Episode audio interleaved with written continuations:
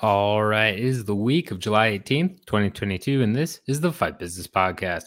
I'm your host, Patrick Auger, and today we'll be talking about the ESPN Plus price increase.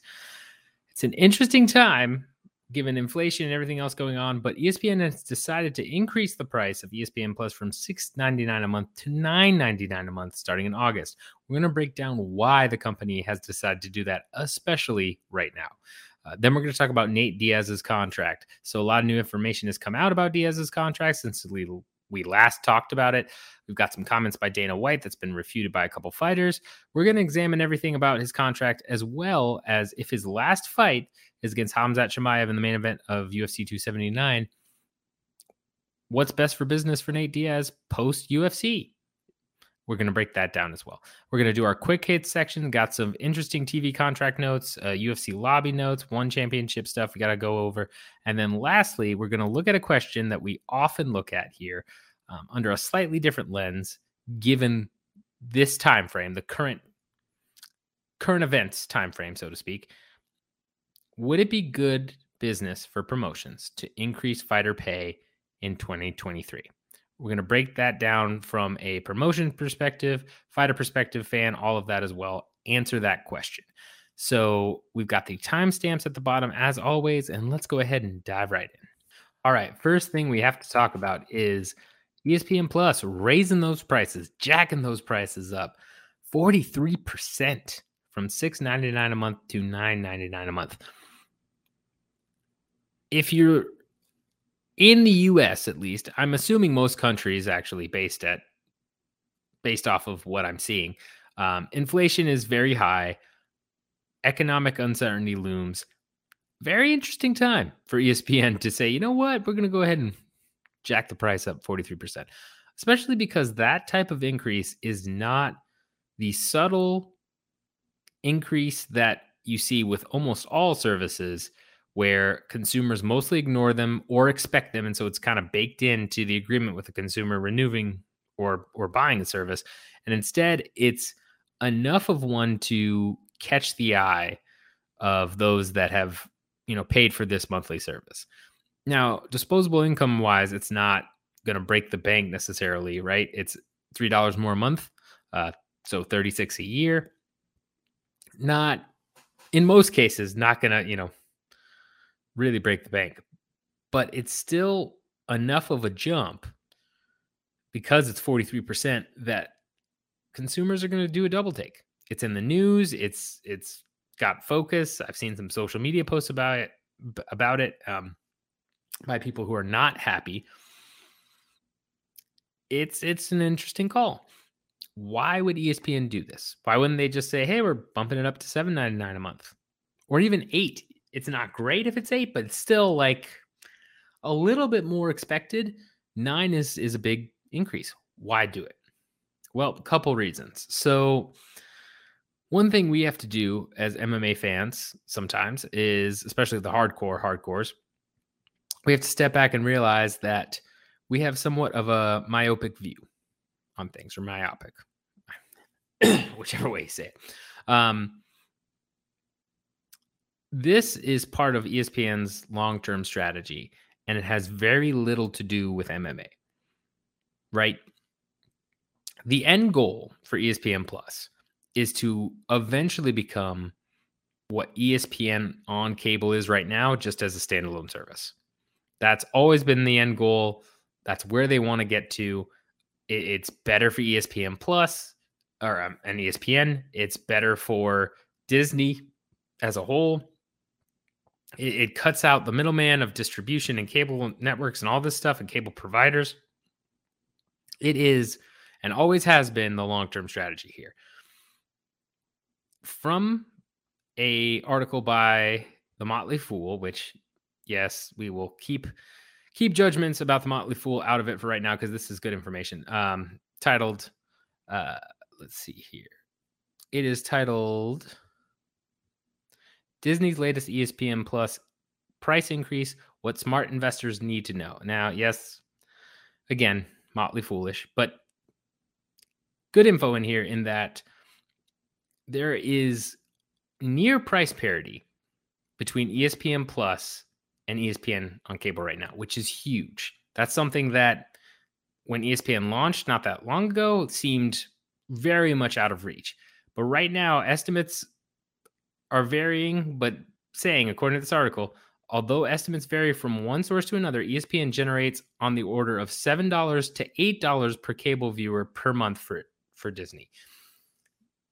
So that essentially means that ESPN Plus is almost making as much money per viewer as they are on on ESPN Plus than they are on cable, which is a very big deal.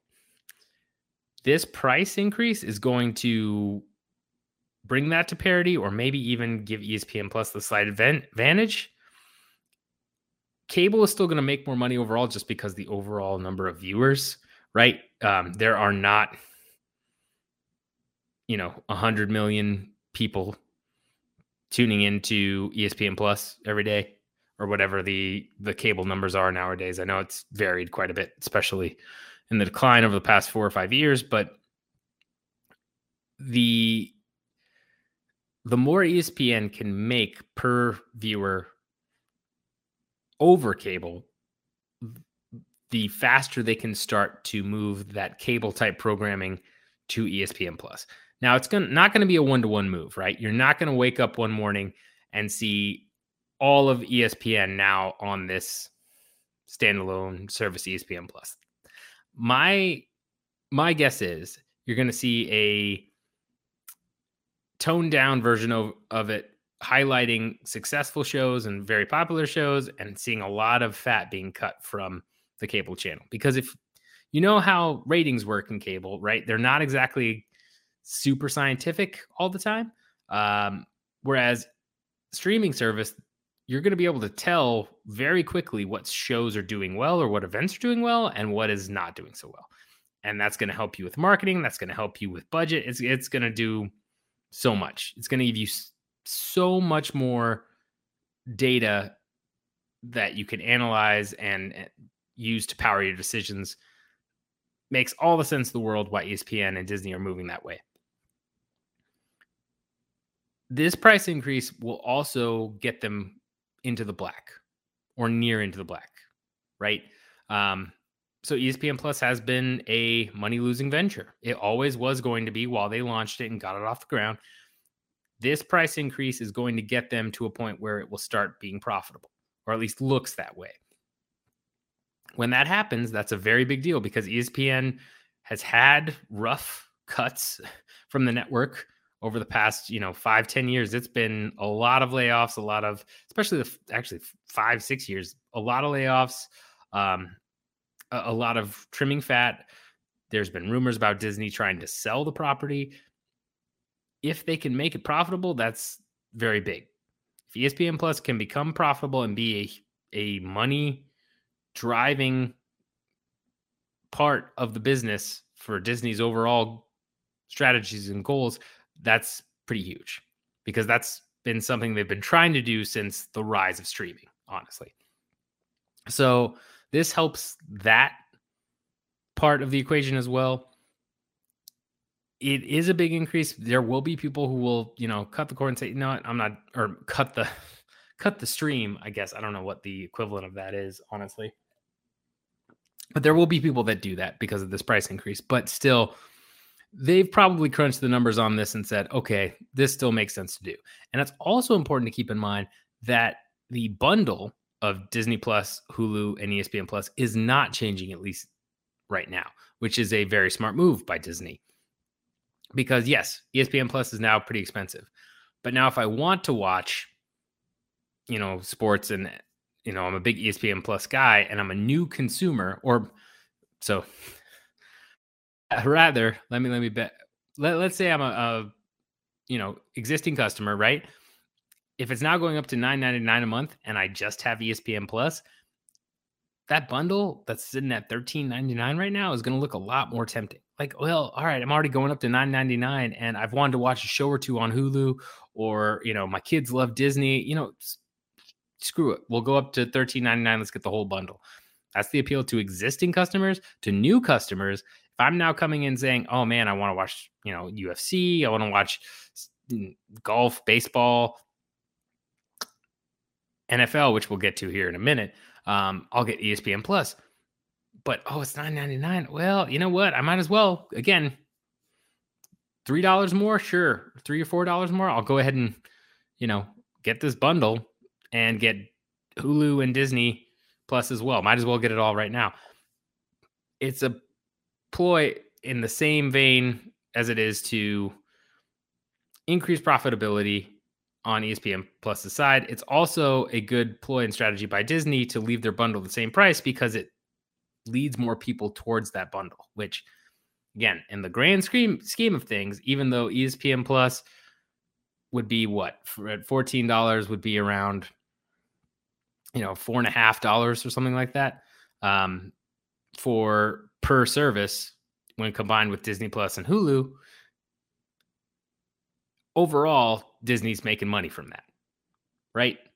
Otherwise, they're not offering the bundles, and the bundles will eventually raise in prices as well. I don't think we're going to see a three dollar jump, but I wouldn't be shocked if a year from now we see a two dollar bump in the Disney Plus bundles, right? So that all in combination with, as I mentioned a second ago, NFL games Select NFL games are now going to be available on ESPN Plus. The rights for those are expensive, very expensive. So they kind of have to raise the price at least a little bit in order to help pay for those and keep their profitability, keep their margins growing. But the fact that you're going to have select NFL games, Monday night football games on ESPN Plus it makes sense to raise the price right now before you start showing those because a bunch of people now who have had no real interest in ESPN Plus or have been able to say, nah, I don't really want to look at that, are going to look at ESPN Plus because they want to watch football. Right? There's a ton of football fans who will say, man, I definitely want to watch football. Think about the, if it's on ESPN Plus exclusively, which I'm not sure if it is at this point or not, but if that's the eventual goal, Think about how many bars and, and how many places are going to have to get ESPN Plus just to show the Monday night game, right? It, it's again all part of a long term strategy. Um, this article also has some comments here from the Disney CEO, Bob uh, Chapek, which says, quote, what we're doing is sort of putting one foot on the dock, if you will, and one foot on the boat right now. But we know that at some point, when it's going to be good for our shareholders, we'll be able to fully go into an ESPN DTC, which is direct to consumer offering. He also conceded that, quote, the hesitancy to move too fast away from those linear networks is really a cash flow situation. That's about as blunt as it can be in terms of like, yeah, we're we're getting rid of ESPN cable. We want to be ESPN streaming only. Maybe they'll give it another name. It won't be ESPN Plus, it'll be something else, but they're definitely that's where they want to go. This is part of that vision. As MMA fans, does it suck? Sure, especially if you're just on the monthly 6.99 right now. Uh that it's not great cuz if all you want to do is watch MMA, this just got more expensive for you. If you're a general sports fan though, or if you're ESPN or Disney, this is this is now more intriguing because they're getting more rights to live events. They want more of those big four basketball, baseball, uh, hockey, and football events on ESPN Plus exclusively. They've got golf, they've got, you know, a lot of college stuff. This is this is good business for them. And I'm sure they've crunched the numbers saying, yeah, it's a big jump. It's 43%, but you know, what is our subscriber loss going to really be? Because live sporting content is the hottest thing in streaming right now. Right? You've seen the way the UFC has renegotiated streaming deals and TV rights deals all over the map. Imagine that for the big four sports. What do you think those are doing right now? Right? So, yes, it sucks if you're a hardcore MMA fan and you don't watch other sports, but it's I guess it was always inevitable and it's it's part of this shift that's going on right now. So expect more shifting because I don't think this is the last increase we're going to see.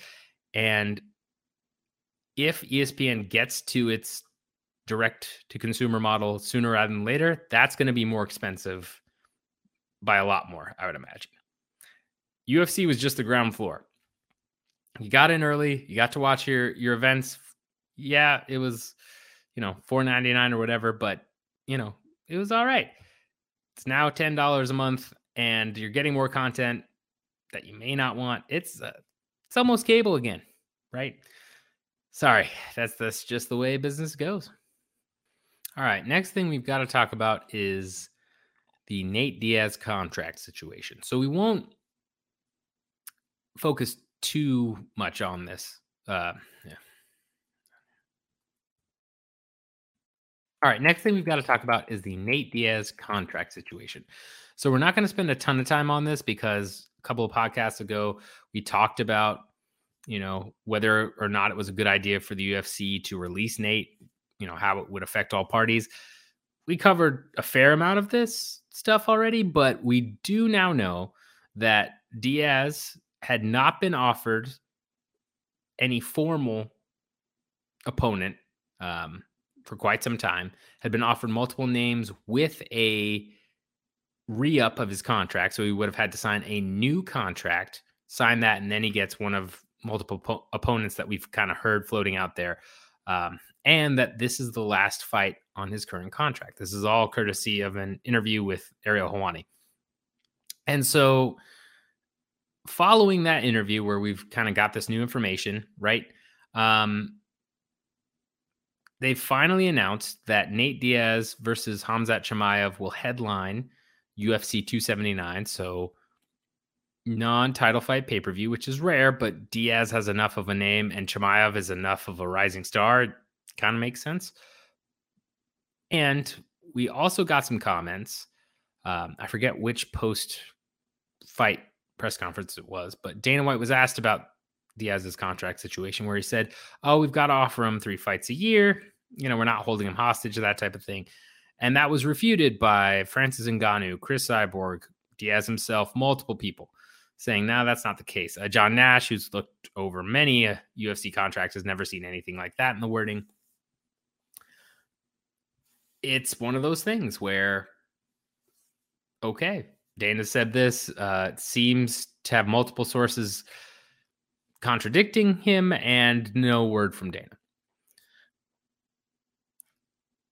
First of all, why would, would Dana do that? Well, it's just PR, right? You got to remember that Dana is a promoter, first and foremost. It's what he's always been, which means he will spin anything as he needs to to keep the UFC in a good light, to keep things rolling. That's that's what he does. He's very good at it. He's extremely good at it. But this isn't something where he's not in the know about how this works. He might not be involved as hands on as a lot of people think. In fact, I would imagine that most people, most people's perception of Dana White and contracts is is wrong.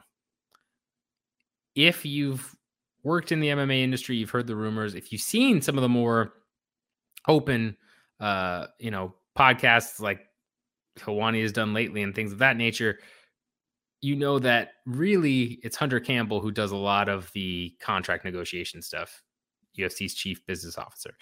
Dana can get involved, but he's not the main point of contact there.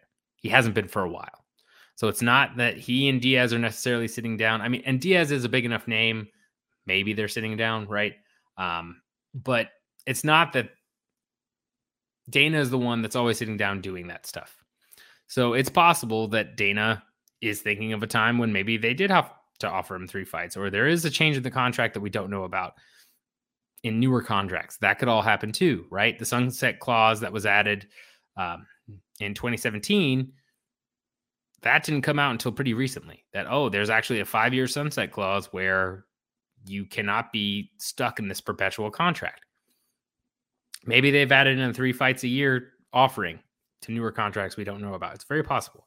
But as of right now, those comments seem to be refuted, and we haven't heard anything to the contrary. And Diaz looks to be fighting out his last fight against Khamzat Chimaev. Uh, doesn't sound like he's re-signed. Doesn't sound like he has any plans of re-signing. He really, you know, was much, much more about just being able to test free agency. It didn't even sound like he wasn't necessarily against coming back to the UFC. Um, although I'm sure this did not help their relationship, but you know, he is now going to fight Khamzat and then be free to do whatever he wishes. I expect we'll see more and more of this, right? 2017 and 2016 contracts with this sunset clause, um, it changes the game. It really, really does. Ngannou was the first, and we've mentioned this before on the podcast. Ngannou was the first. He will not be the last. There will be other fighters who are upset with their contract and who the UFC would like to keep around where they won't be able to. It, it just won't be possible. They'll still, again, use the same tactics that they have to keep that scarcity resource of name value fighters through offering, you know, new fight contracts with select opponents that people want and increases in pay, which is again just the the business move. Right? It's what they've been doing since their inception. So that's still going to happen, but the fact that Diaz can hold out and then get this fight with Chimaev because I think the UFC kind of realized they weren't going to get him to resign and, and then re up.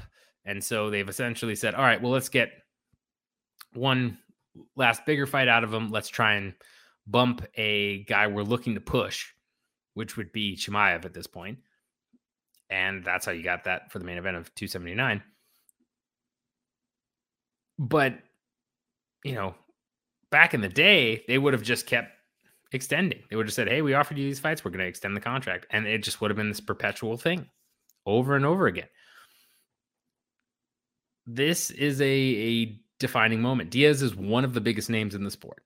He is one of the few people that has crossover recognition and potential for what he was able to do against Conor McGregor, right? He's not nearly as big as Conor McGregor. He's not anywhere, you know, um, near a household name as him or or Ronda Rousey, but he's recognizable. There are a fair amount of casual, truly casual fans. I will actually let me take that back. Most casual fans know who he is.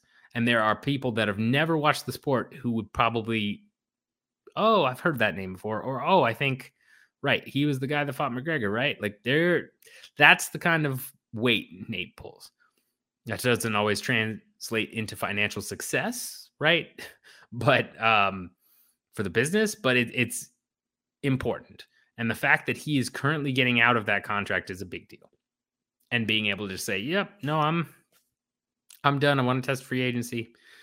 It's it's a changing time in the business. And we will see where things go. Um, but but it's a it's a big big moment do not underestimate how big of a moment it is in terms of the business itself because as more and more of these guys are able to go elsewhere that's what will potentially and i say potentially because it will still take a long time and a lot of different a lot of different things to all fall into place for this to happen but it opens up the door for the first time in a long time of a true threat, competitive threat to the UFC. Right? And it doesn't necessarily, again, have to be another MMA promotion. Jake Paul has been calling out fighters. If Diaz ends up fighting Chimaev, win or lose, and then goes and fights Jake Paul, that's going to be a huge pay per view especially if Chimaev, you know, wrestles Diaz all day, right? If that happens, then in the build between Paul and Diaz, you can talk about, well, that was MMA, that was wrestling. No, we're boxing. You know, I'm going to be standing and banging with him. It's just going to be all this stuff. That's a huge boost. That's Jake Paul's biggest name. Now Paul still has to get through. Um, I forget who the short notice replacement is since Tom Tommy Fury dropped out, but um, still got to get through him and keep you know his allure up. But if he continues to do that, Diaz versus Paul is the no brainer answer here. It's definitely what's best for business for Paul, and almost certainly what's best for business for Nate Diaz. He's going to get his biggest payday easily if he goes and he fights Jake Paul. Now, barring that fight, right? Let's say Paul loses, he doesn't want to box anymore, et cetera, et cetera. Then Diaz could still go box and probably make way more money than he's going to make in MMA. Um, he could find somebody to kind of do a, you know, cross promotional boxing type fight with. But you know, that's that's Diaz's best option right now is boxing if he still wants to fight. If he doesn't, he's got name value. He's got a brand he can go sell and spin into a million different things, right? He'd be able to sign with just about any other MMA promotion or combat promotion. And even if he's not fighting, could be a part of branding things, go to events, do all these other things. It, it would open a lot of doors for him. If he wants to fight and Paul is off the table, then the UFC is the best option. I know he doesn't have the best relationship with him, but that's where he's going to get the most money easily outside of boxing. I think most likely scenario here is regardless of what happens against Chimaev, Diaz boxes somebody. Paul is is the cash cow, right? But if Paul can't be bothered or it doesn't work out, there are other options for Diaz to go out and box and make far more of a percentage of the purse than he would an overall revenue rather uh, than he would in the UFC. And he's got enough of a name value by himself that even against just a mid name boxer, it probably does well enough that he he gets good money. Right? At least that's the thought. We'll see. I mean, heck, you could do Anderson Silva versus Nate Diaz in boxing. Think about that for a moment, right? I mean, that would do very well. So I think boxing is is Diaz's best bet at this point, and that's where he's going to go. But interesting times with these fighter contracts, especially in the UFC, right? Other promotions, uh, it's much easier to to get out of those contracts or to kind of be treated as an independent contractor. But UFC has always, always been kind of tight, um, and keeping keeping those fighters close is a big deal. This is arguably the biggest name that the UFC has had to let go while they're still fighting, right? Uh, at least in in this era. So we'll see. I mean, I'm not going to go into a Randy Couture Tito. Like, I'm, I'm talking about the this modern era. So let me know your thoughts on the whole situation. Where should Nate Diaz go? Uh, what do you think is best for business for him? Should the UFC throw a ton of money at him to try and keep him, uh, or give him some kind of you know flexibility in his contract? Let me know your thoughts on all of this because it's a big one. All right, next up is our quick hit section for the Fight Business podcast. And so, first, we're going to talk about the UFC's new TV deal in Brazil, or media rights deal, rather. So, According to MMAfighting.com, the UFC is in advanced negotiations with multiple Brazilian outlets for new broadcast deals that would kick off in 2023. Their current deal with Globo and Globo owned pay per view channel Combate will wrap up at 2022, and apparently they are very far from reaching a new deal. So there's a lot of different suitors for the UFC down there. A band, which is the fourth largest Brazilian TV network in audience and revenue is currently the front runner, but you've also got a couple of other names that one or two I can't pronounce, and then Twitch is also apparently in the uh, running. UOL, one of the most viewed websites in the country, is, is having conversations.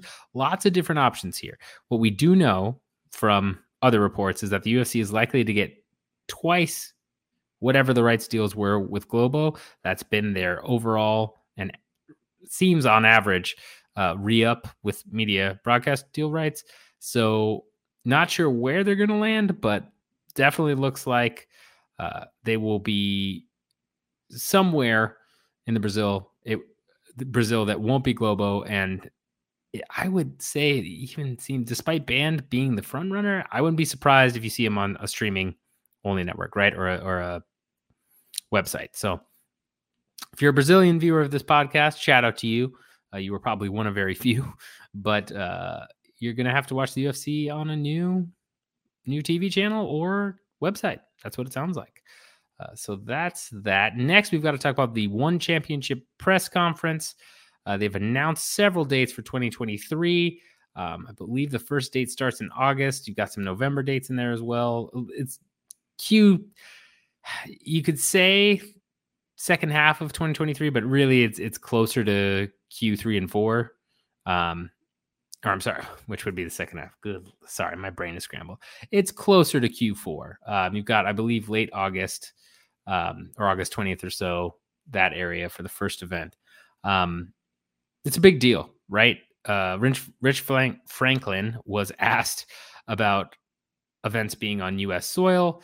Um, he seems to say, yes, we're going to try and have more events here in the U.S. That would be a huge deal uh, coming across the pond, so to speak, the other pond, not the the British one, um, to host events here. So one making some big moves, and and the fact that Amazon is going to be showing one and was there, you know, talking about the partnership synergy again.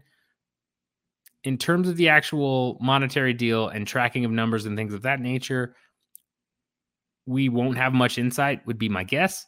But it's a big move. And so 2023, one events are happening and they will be on Amazon Prime, which is a big deal. Uh, lastly, we've got UFC lobbying. So uh, Tim Bissell, I hope that's how you pronounce the last name, uh, over at Bloody Elbow has done some great work over there, and he has done a recent article on UFC paying lobbyists uh, to.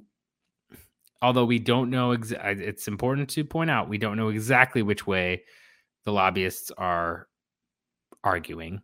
Although one could easily infer they're against uh, some of these new bills that have gone through the House and are looking through the Senate for approval, uh, which is, you know, um, essentially these laws, to break it down in layman's terms, these laws would change the definition of an independent contractor and almost certainly affect the gig economy across the board.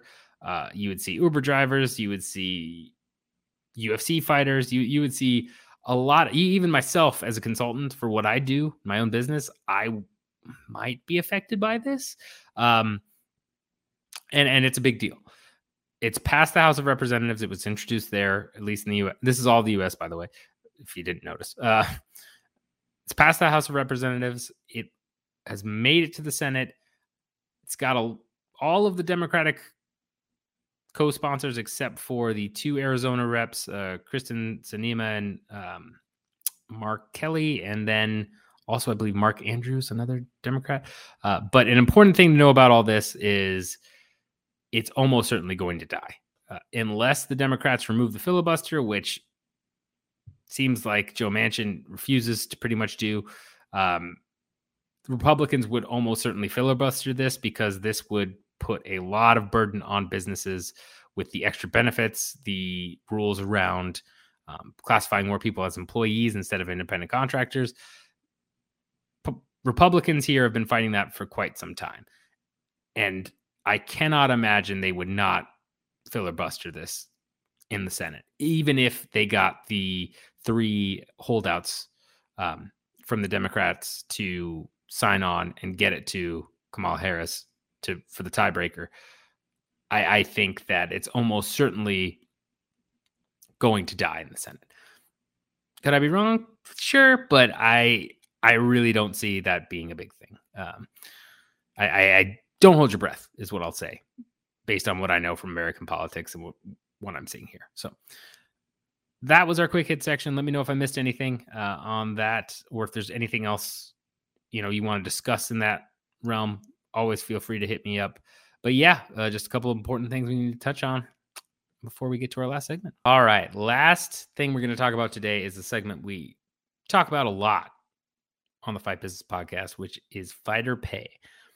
Now, we're looking at this again, and I, I feel like it's important to preface why we're looking at this subject again, because as the macro and micro environments change for the MMA industry, we have to keep reevaluating fighter pay from a perspective of is it good for business, right?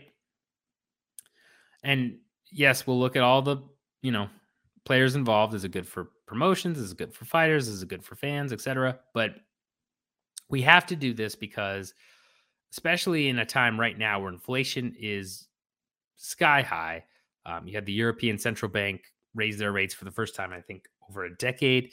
Um, you see the cost of everything going up. You see wages in multiple industries going up. You have to look at this and say, okay, should promotions be paying their fighters more? Starting, I, I said 2023 earlier, but I mean, it could be any new fighter signing a new contract as of right now with everything going on in the macro environment is a good business. And of course, as always, the answer really depends on the party, right? If you're talking about smaller promotions who live and die on fighters going out and selling tickets, uh, being local names, having a gym that has enough pull, um, putting on events that, you know, people like, I want to go see the fights where kind of diehard MMA fans really who are like, yeah, I want to go see some guys fight um, for 20, 30 bucks in a baseball stadium, minor league baseball stadium. If you're doing that type of promotion, right, you've got to think about what the other promotions of your size are doing and whether or not you can afford to not increase fighter pay. Because at that level, while a lot of fighters are just trying to go through and build their resume and then make it to one of the big leagues of Bellator or UFC or what have you. If another small promotion down the road is going to be paying them a couple hundred bucks more, that could be double in some cases on the regional scene, right? Um, that's important, especially if you're, you know, and and that's the real, real regional scene where it's you're probably in a geographic area you're okay to to keep pay near the same, right? Depends on what your competition locally is there because then it's really all if you're that size, it's all about geography. If you've got no other MMA promotions in a, you know, 300 mile radius, you can keep your fighter pay whatever you want. You can sell tickets for the same thing they've been sold forever or raise them slightly with your additional costs of producing the event, all that stuff, but you're safe. If you're in a place where you know you're a metro area or near a metro area where fighters can easily go an hour hour and a half and get more money then you got to kind of consider it if you are a level of promotion like LFA or Titan FC or you know any one of those type of feeder leagues into the bigger promotions that is a little a, a little more dicey just because if you're on that level, right, at that point, pay is going to become more and more relevant because fighters at that level are ultimately, again, trying to get to a true pro level and make this their career in general. I've seen very few or talked to very few fighters in those types of promotions who aren't looking to become full time fighters and quit whatever job they've got going on. So, any additional bump in pay that can help them take less hours if they have a part-time job or um, you know or spend more time in the gym because they don't have to get put more hours in at work because they're getting more pay that's a bigger deal. You know LFA has built this re- reputation of you know churning out big name contender and champion after champion. A big reason they're able to attract so many new up and coming bright prospects is because of that rep if they start losing prospects because some people are paying a little bit more in other places, uh, you know, that's that's something to consider. It is. So for those level size promotions, I think you got to look at geography and you've got to look at your what your competitors are doing, but it might be best for business to raise pay. Oh, you don't have to do it again a ton, right? But since you're generally producing the event at that level, you're going to have rising costs. You're almost certainly going to have to raise the price of tickets. And from there, you know, you'll be able to get some, ideally, all of the, you know, additional costs you've taken on will be offset from that. If you can raise into a price where you get some additional revenue, cut back a percentage of that for fighters. That probably makes good business sense. Because if you're able to offer those up and coming prospects at that level higher pay, even if it's just a minor amount of higher pay than some of your other competitors, you're more likely to get the best names to flow through, which will help your business and continue to help you grow and be that kind of feeder league, right? So that's what I would say on that level of promotion. When we get to the big guys, again, the answer here is is probably yes. Um, depending on your level in the fighter hierarchy, right? So the UFC, we know caps their fighter pay, overall fighter pay at 20%. But we know as their revenue continues to grow, that means fighter pay will increase because 20% of a larger number means it's going to be more money overall.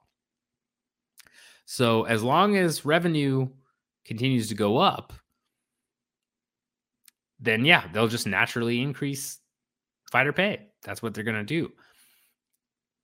Now, that being said, we've seen a lot of 10K, 10K Dana White Contender Series contracts or 12K entry contracts. But that's more of replacing those middling veterans who aren't going to fight for a title, don't have a big enough name value that they're actually going to elevate somebody that's been coming up uh, I'm sure aren't hitting the metrics the UFC wants to see, and getting rid of that and bringing in new prospects that might actually become a champ or be a bigger name that will help elevate other champions type type situation, right? So that's what's going on in that scenario. Um, in terms of paying your base fighters more, if you're somebody like the UFC or Bellator or PFL, a new guy coming in, right? At that point, again, it probably doesn't make much sense to bump pay up. It really doesn't. Um, they're prospects, they're unproven at the pro level, or they're maybe semi proven and again, I say pro level, they're pro MMA fighters, but at the highest level, let me rephrase it. They're unproven at the highest level most times. Paying them more overall isn't going to get you a ROI that's generally positive, I would imagine, right? A lot of prospects wash out. I mean, the majority of prospects wash out. It's all about finding those diamonds in the rough. And generally, you've got a lot of people that come in and out through the UFC, Bellator, one, all those places. You don't really need to be paying them more because you're not going to get more of an ROI. Unless it's a very bright prospect, someone you're super high on, who's made a name for themselves or has a look or something that you really think is marketable, there's really not a big reason to up fighter pay if you're the promotion. If you are a name value that maybe isn't champ, right? Um, kind of makes sense to bump that up a little bit more. If you are a Anthony Pettis, if you are a Rory MacDonald, a you know uh, DJ, Demetrious Johnson, a Stamp Fair Fairtex. If you're those guys, uh, Kayla Harrison, obviously, if you have a name for yourself where you've been a former champion or you've fought champions or you've just, you know, really just found a way to kind of become something like Sean O'Malley, right? Um, become kind of a force of, of marketability if you're a promotion, it makes sense to raise those people's pay. And people that, you know, prospects that have shown that they really could go to the next level, it probably makes sense to boost those up even just a little bit because those are the people you're going to get into more bidding wars with and more free agency testing and all of that, right? We just saw Kayla Harrison get semi low balled from the UFC, according to her, uh, and then have Bellator offer something and PFL match. It makes sense to raise what you were offering Harrison that much more if you can take her away from PFL, right? And that goes for any of those promotions. If you're the UFC, it probably makes more sense to bring in Harrison.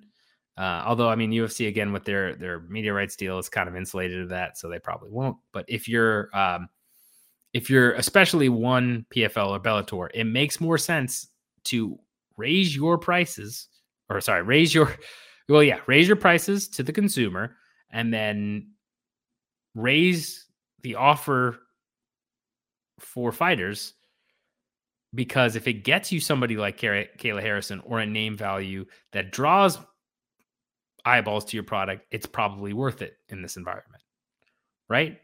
Like Jeremy Stephens, not a huge name, but a recognizable name.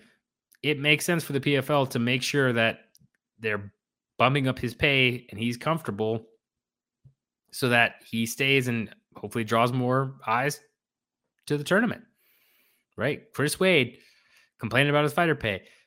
I, I mean, again, totally understandable, but he doesn't have the name value that somebody like Stephens or Pettis or Roy McDonald or even Brendan Loughnane has. And that kind of hurts his position. Um, right now and moving forward, especially in 2023, it makes sense for promotions to bump up the pay of those guys especially if you're not the UFC. If you're the UFC, you've got more. Okay, this is my final offer. If you go over it, whatever, because I've got this 750 million dollar media rights deal, because 1.5 billion dollar deal with ESPN over five years, right? Like whatever. But if you're any of these other guys that is vying for that number two spot or vying to take away some of the market share of the UFC, those fighters are key right now. And and the bright prospects that might become stars uh, also just downright essential in this macro environment. So makes sense for promotions in a lot of cases right now to raise fighter pay for their own benefit that sucks for consumers right uh, because an increase in fighter pay definitely means they're going to pass it off or as much off to the consumer as they possibly can, which means ticket prices are going up. Uh, again, UFC ticket prices are insane. Uh, I don't know if you've seen them lately compared to prior to the pandemic, but it's it's a bit ridiculous. I haven't seen uh, PFL, Bellator, that type of stuff prices as much, but you know that they're going to pass on those extra costs to the consumers, so it is a bummer for fans, but at the same time, it, it's kind of a necessary bummer. In my estimation, in most situations, right now, it in, makes sense to increase fighter pay. The only exceptions to that are again prospects entering into a UFC, Bellator, PFL, that scenario. Entry level contracts pretty much staying where they are. And in any type of veteran or you know prospect who who's had some fights in those bigger promotions but isn't really of name value.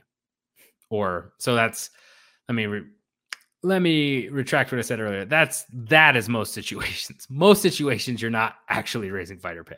But um beyond that you are. So it's it's kind of a split right? Um it, it makes sense to fight and and give that bump right now because we also don't know what's going to happen in 2023 if a recession comes then you're going to be you know holding on to dear life. Some of these other promotions especially the ones that are not in the black right now are going to be needing those name value guys to come through. So it's a mix but generally I would say outside of the exceptions I've already mentioned, it makes sense for promotions to bump up fighter pay. Let me know your thoughts on this. Let me know if you believe my analysis is off. If you think that, you know, fighters should be paid significantly more anyway, they should be kept lower so that tickets to consumers and fans are lower. Uh, let me know all that stuff because I'm curious to hear your thoughts on on all of that as well. But yeah, I would say most situations outside of what I've mentioned, promotions should probably pony up fighters a little bit more. All right. Well, thank you, everybody. Appreciate you listening to this week's podcast. Been working on a couple other things that, again, I keep saying that we will get to them. I promise. I am not just blowing smoke here. We've got things for you in the latter half of this year. I am excited to show you. It's been a long, arduous process, but we are getting there.